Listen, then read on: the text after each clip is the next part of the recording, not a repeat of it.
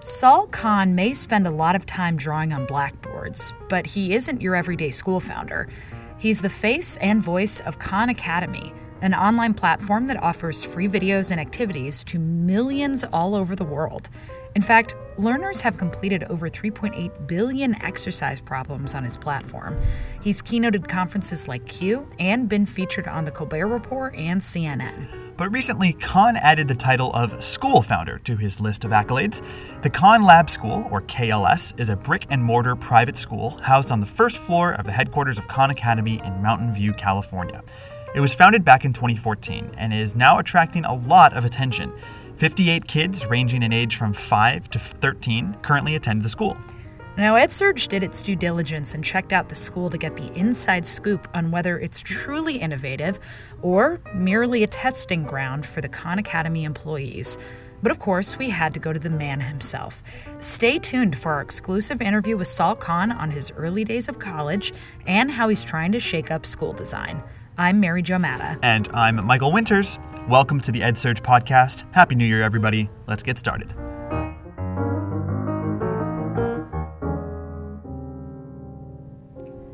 So, you know what's been a buzzword this week? Redesign. That is, classroom redesign. We've spotted a few blog posts recently that champion classroom redesign, and it looks like a trend. For example, USC's Rossier School of Education wants educators to think about how to bring more research and planning into classroom design and reach all students with their Inclusive Spaces campaign. Any educator and student can get involved. All you have to do is Google hashtag inclusive spaces for all the information. But wait, there's more. Architects from Kurani, a socially minded design firm, explain this week on EdSurge that you don't need fancy technology to impact learning. In their article, they chronicle their work with the Imaginarium at Denver Public Schools, where they experimentally redesigned a room at Columbine Elementary. Low cost designs turned out to have a big role in shaping students' use of technology. Many teachers and companies complain about the IT department as a roadblock to progress in schools. And more and more over the past year, privacy has become a reason for IT to say no to new schools in the classroom. In an article this week, EdTech consultant and former Oakland Unified CTO Ji-Kin Chow analyzes the problem from every point of view, and he outlines some concrete steps that teachers and companies can take to make privacy easier for everyone. But Ji-Kin's biggest piece of advice remember, people, we're all in this together. This one's for all of you entrepreneurs out there. If you're struggling to get users, marketing may be your big issue.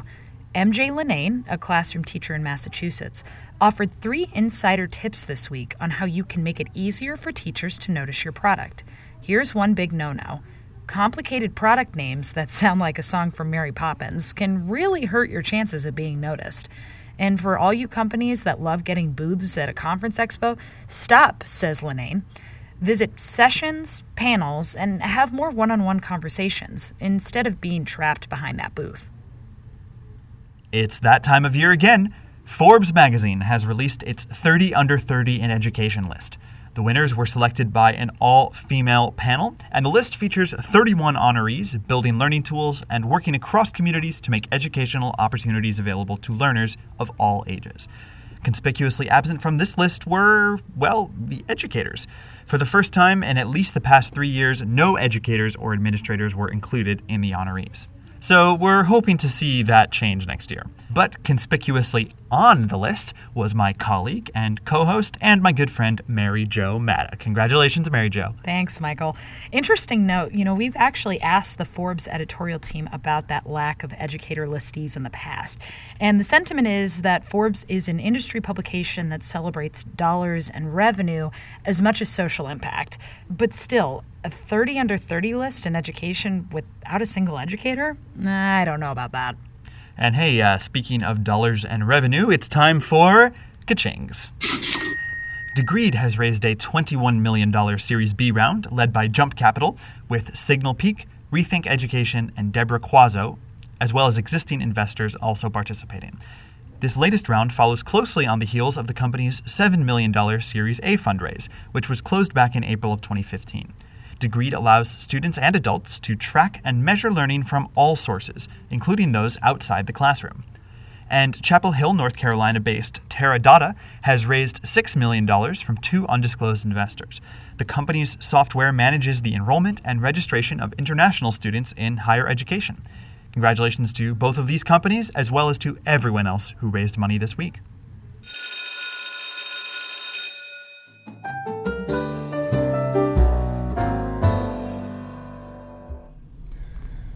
Listeners, I'm coming to you from a coffee shop in San Francisco after having had a quite fascinating conversation with the man himself, Sal Khan.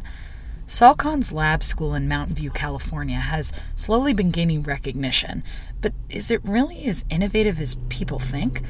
After paying a visit to the one room schoolhouse to determine whether Sal could really open a successful school, I realized that I needed to get his take on it.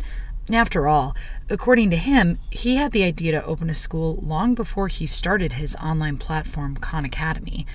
In fact, he delves into a variety of school models in his recent book, The One World Schoolhouse, more than I think anyone would have expected he would.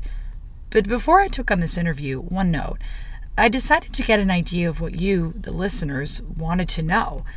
I was curious about the school and whether Sal wants to expand to other cities. But your questions had more to do with whether this school is legit or not. Are students actually learning? Is this just an easy way for Khan Academy employees to try out new products on children? I mean, what's the deal? After all, the lab school and Khan Academy are in the same building. The school's on the first floor, and the nonprofit's on the second floor. Let's see what the interview has. Enjoy this one on one interview with Khan Academy founder Sal Khan. I've all you know when, when I was sitting in some of those college classes, those 300 person lecture halls, I've always hey you know there's got to be a better way of doing this, and uh, there's got to be a more stimulating way, a way that will really engage me as a student at the time, and or, or my peers, and and the faculty. Um, but it wasn't that well formed back then. Uh, you know, part of you know my motivation for helping my cousins in those early days, 2004, 2005, uh, was I always enjoyed. Um, I, I always enjoyed tutoring or, or thinking about this, this, this problem of how do people learn and, and what's the best way for them to learn and what is someone's potential. And I, and I saw in those early days, I mean, you've probably heard the story of Khan Academy a million times, but I saw over and over again with a lot of my cousins, a lot of them that uh, were getting a little bit disengaged in, in kind of a traditional system uh, with, with a little bit of, you know, focus and, and direction and, and mentorship. They were able to get back on track and get passionate and uh, you know, the same kids that a, a couple of weeks ago people were thinking, you know, couldn't understand unit conversion were now learning algebra and, and, trigonometry. And, and so that, that, you know, that got me hopeful and, and got me, gave me actually even more conviction. Actually, my cousins were living in the same city as me. I would have started that school a lot earlier. Uh. Um, and, and, and uh, but then, you know, and you know, the, you know, the Khan Academy came out of that. I started making resources for them, et cetera, et cetera. Uh, but then you, you fast forward to 2011, 2012, uh, through Khan Academy. And, and once again, you know, a lot of these ideas are not my ideas. These are old ideas, old ideas that, that people kind of surfaced to me and to, to the Khan Academy team, but it all kind of came together uh, when you think about things like, okay, on-demand video, what, what is its what is its utility, its purpose in the whole scheme of things? Well, hey, it can free up class time. It, it can make someone pull content as opposed to having it pushed onto them. It allows them to work at their own time and pace. Uh, if you if you create adaptive exercises, same thing. People can get practice feedback whenever they want to. What does that do? Well, it, allows uh, the classroom to, to be to be liberated. And you know, you know, some of those early pilots we did in a, in a bunch of classrooms, we saw that happening. We, we saw, wow, uh, class time could be used more for dialogue or for projects. I, I ran some summer camps uh, in 2007, 2008 to test that. Um, you know, and, and, and so we, we started having this voice of, well, what could the what could what could education of the future look like? Not just online, but the, the combination of uh, using potentially some online tools, but a lot happening in the physical world. Um, and I wrote the book. Uh, the last third of the book was really, you know, the first third is kind of how we got to where we are um, mm-hmm. um, as, a, as a society. The middle third's how Khan Academy started. The last third is where is this going? And, and a lot of it has nothing to do with technology. A lot of it is how, what is the credentials of the future, the transcript of the future, what could the classroom look like, uh, et cetera, et cetera. And, uh, you know, I, I, and, it, and it really helped make things cohesive in my mind. And uh, ever since writing that, I've always I've been kind of eager to to prove it. and there's been many many uh, schools that are already moving in, in that direction. Um, but you know, I, I thought there would be something very powerful about uh, leveraging Khan Academy's tools, its reach, its platform to create a laboratory to, to push our thinking in some of these ideas. For me to learn uh, personally and for our team to learn directly on, on you know the viability of some of these ideas or how do you tweak them, and then leverage our platform to hopefully catalyze and spread spread them more, uh, even though they're already you know happening to some degree. Mm-hmm. And you, it's interesting you talking about how you know some of these things are happening elsewhere. I've been noticing a a, a, a small but growing trend in the micro school movement. You know, the alt schools of the world. Um, there's uh, Acton Academy down in Texas. Do you consider Khan Lab School a micro school? Well, I mean, depending on how you define it, it is right now. You know, you visited it. Uh, it's a little. It's what 59 students right now. So yep. I think as of today, it would it would definitely be small. Uh, I I don't know. You know where where it might go. I I think um, there's nothing. You know, in our core principles, we don't say it has to be a micro school. I I you know if, if we could figure out the real estate and all of that. Who knows? It might it might grow. Uh, you know, we're, we're hoping to grow to about 95 students next year, which would still make it a micro school. But mm-hmm. you know, if we can figure out other things, I don't I don't see any reason why it has to stay at that size. So I, I, I don't I don't I don't label it as a micro school because I don't see it having to be that size. Okay, got it, got it, got it. Okay. Um, so let's talk about actually you know the the the vision in the book and sort of where you've taken that um, you know, because because a lot of people write about um, you know the education practices today being pretty archaic and you know i was a teacher and I, I totally see that that there are certain things that have not changed in 50 years that is shocking that they're the exact same. Um, but i'm curious I, a couple of people asked me you know when they had heard that you were launching the lab school like what qualifies you and your team as being able to launch a school? Having worked on Khan Academy for a number of years now. What enabled you to essentially from the from literally the ground up just create a school out of nothing? You know, just start it from the ground up. Yeah, no, no that was a good question. I just thought about that a lot. uh, yeah, no, I, mean, I guess there's two different ways of thinking about that. I mean, one is, um, you know, I, I had clearly never started a school before, uh, so it was super important uh, or you know to surround ourselves with people who have uh, had significant experience doing this type of thing. So, you know, when when we built out the staff, and you know, the early staff was for 30 students last year, and it was only four or five people. We definitely, you know, these were all experienced educators, all people who spent significant time in the classroom. Uh, as you go into this year, you know, we continue to, to grow that.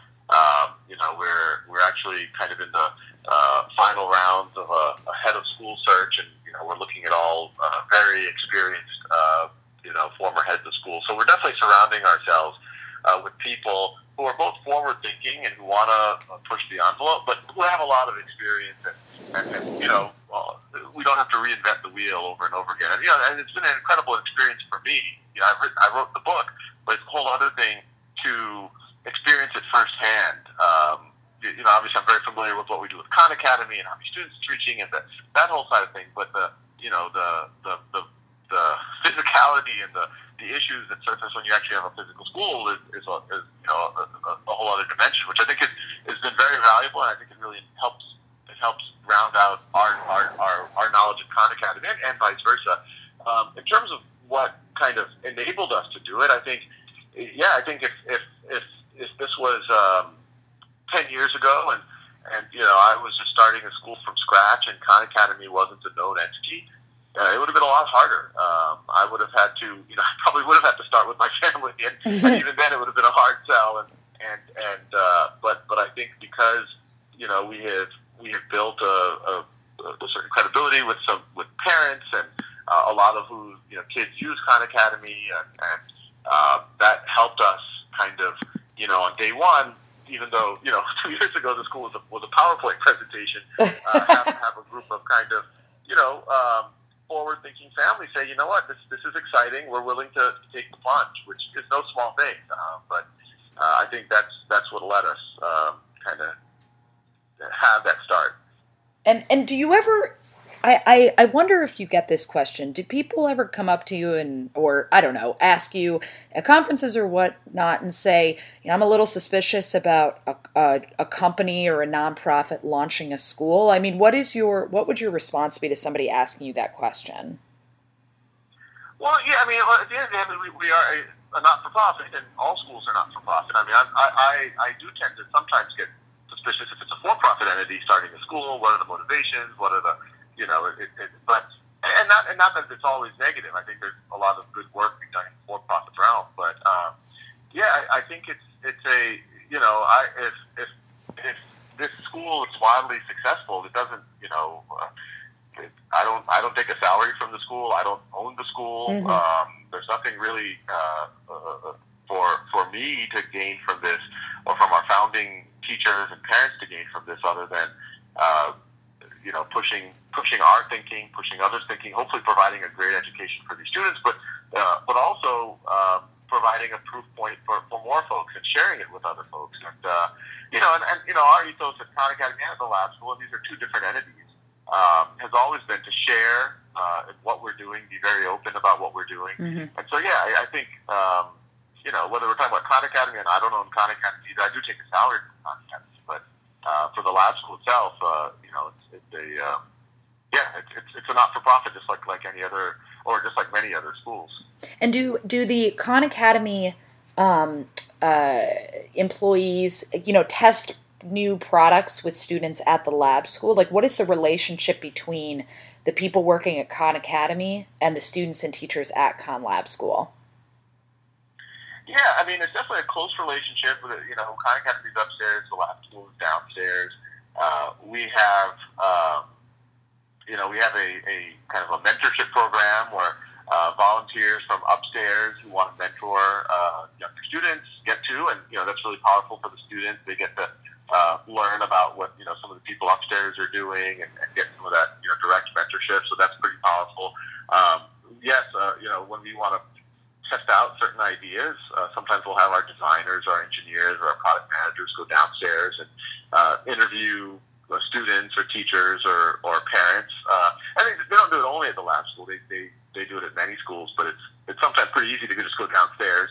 Uh, and also it's the other way around, you know, I mean, we see, uh, what tools the teachers want to use. I mean, they're definitely not only using Khan Academy, they're using many different things. And, um, I think that helps our team at Khan Academy have a, have a good pulse on, uh, where, you know, where teachers are and what tools seem to work and what tools aren't. Mm-hmm. Mm-hmm. And then not just tech tools, you know, even even physical tools or whatever. And think, oh, that, this is interesting. Physical tools like what? Oh, I mean, it could be it, it, it could be like a methodology around close reading or around having a community meeting twice a day. You know, I mean, just anything. That's mm-hmm. like, wow, that seems to really, you know, give the students agency or give them a strong mindset. Is there some some aspect of that that somehow we can incorporate into Khan Academy in some way? So, uh, you know, we're always or, or, or tools they might be using for reading um, or, or whatever. Speaking of teachers and students, when I was when I was going through um, my tour, I, I, talked to a number of them, and you know, they I was asking them about the pros and the cons of both attending and working at the lab school, and um, the spirit of experimentation is something that seemed to fall in both categories. Everyone seemed relatively excited that um, the model was very flexible. That you know it, it, there were there were um, there was a willingness to try new practices and and see what worked and what didn't. Um, but that it was also hard to keep up sometimes with the changing schedule or changing um, um, methodologies uh, for both the teachers and the students. What are your thoughts about the pros and the cons of keeping up this air of experimentation in the school? Yeah, I agree. I'll, add, I'll add it. You know, well, you know, I, I think it's it's um, you know, like anything in, in its early days. Uh, yeah, I mean, it's pro and a con. There's a lot that's fluid there, uh, a lot that's changed, a lot that changes, a lot that you know we kind of iterate on. Um, yeah, and, and you know, I think I think the goal over the next you know near term is to stabilize it a little bit more. But uh, you know, if we stabilize it too much, I think that could turn into a con as well. Where if if you know if in five years the school's like, oh, we figured it all out, we're not going to change anything. But I think that's the whole purpose of a lab school. So I, I, I would hope that there's always going to be like be that, but I, you know, the the the the rate and the it should definitely uh, moderate. School gets a little bit more uh, get get gets a little bit more roots in the ground, but uh, yeah, I think you know it's it's one of those things, and you know, I, I tell the team all the time that you know when you're in the moment, both exciting and scary all the time, but when you when you even even you know the school's been around for about a year and a half now. If you just look back over that year and a half, yeah. So on a on a day to day basis, it can sometimes be stressful, and I mean these teachers are doing heroic things. Uh, but when you look at what's accomplished and what the, where the students are, and um, you know, and this is just me even speaking as a parent. My son is you know six year old there. Um, it's it's incredible what the teachers have accomplished. So mm-hmm. I think they all take satisfaction in that, even though yes, it can be it can be uh, you know sometimes when you're in the middle of something and something's not working or we're trying something new that's not. Um, it, it, can be, you know, it, it, it, can be a little stressful. Mm-hmm. And and you know, kind of going forward, um, what what are the future plans for for the lab school? Do you do you want to expand? Is it your hope that you know different students of varying socioeconomic backgrounds would be able to attend these kinds of schools? Like, what it, what would be your five and ten year plan for Khan Lab School in a perfect world?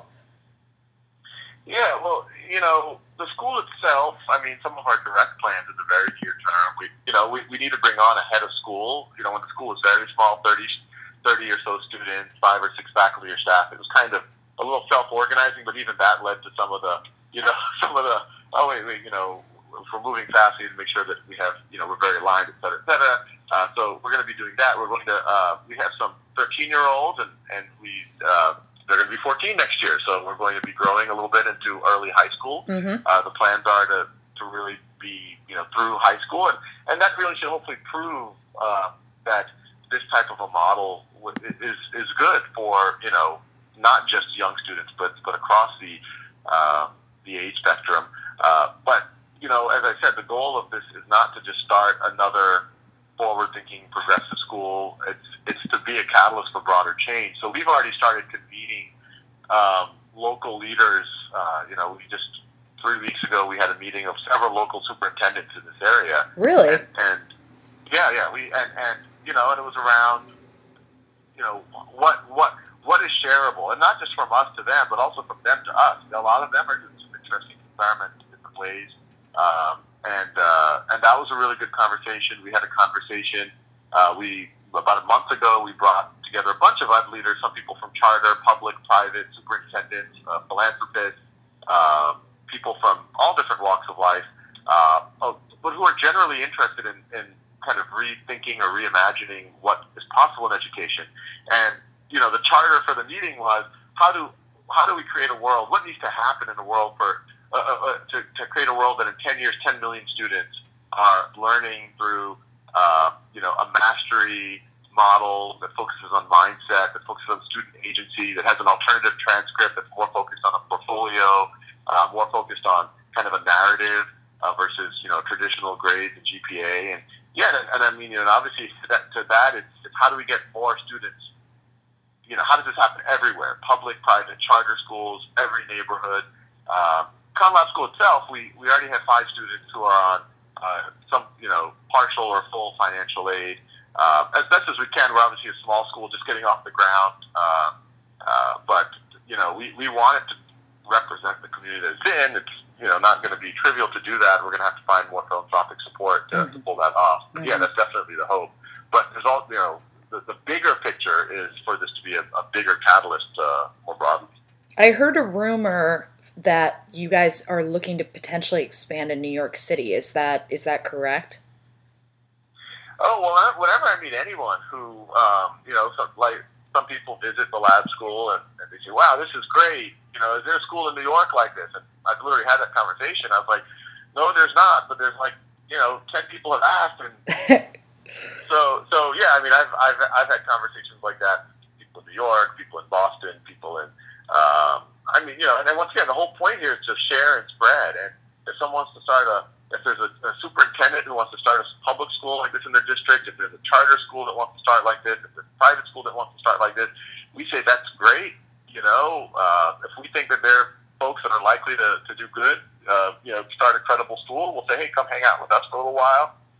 We'll share everything we know, what's worked, what's not worked, and, and we, we want you to we want more as many people as possible to, to be thinking along these lines. Mm, awesome. A huge thanks to Sal Khan for chatting with us this week. Yeah, it seems like an interview with Mr. Khan himself is, is it's like a rite of passage for EdTech podcasts. So we're glad that we've passed that test. yep, we made it just barely. thanks also to Ji Kin Chow and all of the other writers who contributed to EdSurge this week. And a special thank you this week to one of our listeners, Josue Cardona. Josue pointed out that in our podcast summary of INACOL late last year, we could have done a better job signaling that our team members were providing commentary on the event rather than reporting on what happened there. Josue, we agree that we could have done better, and we're going to be more careful in the future. And remember, if any of you have feedback for us on the show, just go ahead and let us know. Shoot us a note at feedback at edsurge.com.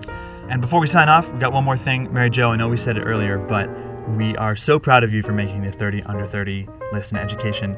Uh, you are a wonderful member of this team. I love working with you every day, and especially standing very close to you in this podcast booth. I wonder if you'll be next, Michael. Let's see. How old are you right now? I'm I'm under 30. I got a couple more years. All right, left. so you got a little bit more. I do actually. I have a small gift for you here, Mary Jo. So I'm just gonna. You ready? Uh huh.